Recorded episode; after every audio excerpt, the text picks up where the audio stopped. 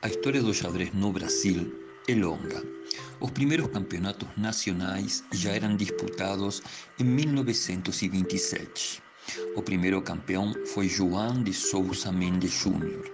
Ele venceu o campeonato que foi disputado no Rio de Janeiro. Além de enxadrista, Mendes também era médico, médico sanitarista no Instituto Oswaldo Cruz. Mendes disputou diversos campeonatos de xadrez e foi um importante jogador para a história do xadrez no Brasil.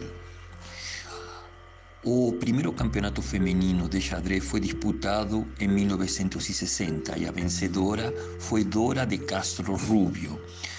O torneio ocorreu na cidade de Brusque e foi lá que Dora se consagrou a primeira mulher a ganhar um torneio de xadrez nacional no Brasil.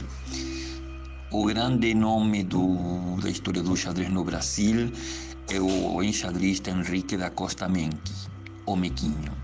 É considerado o melhor jogador de xadrez do Brasil e já chegou a tomar o terceiro, a se tornar o terceiro no ranking mundial em 1997.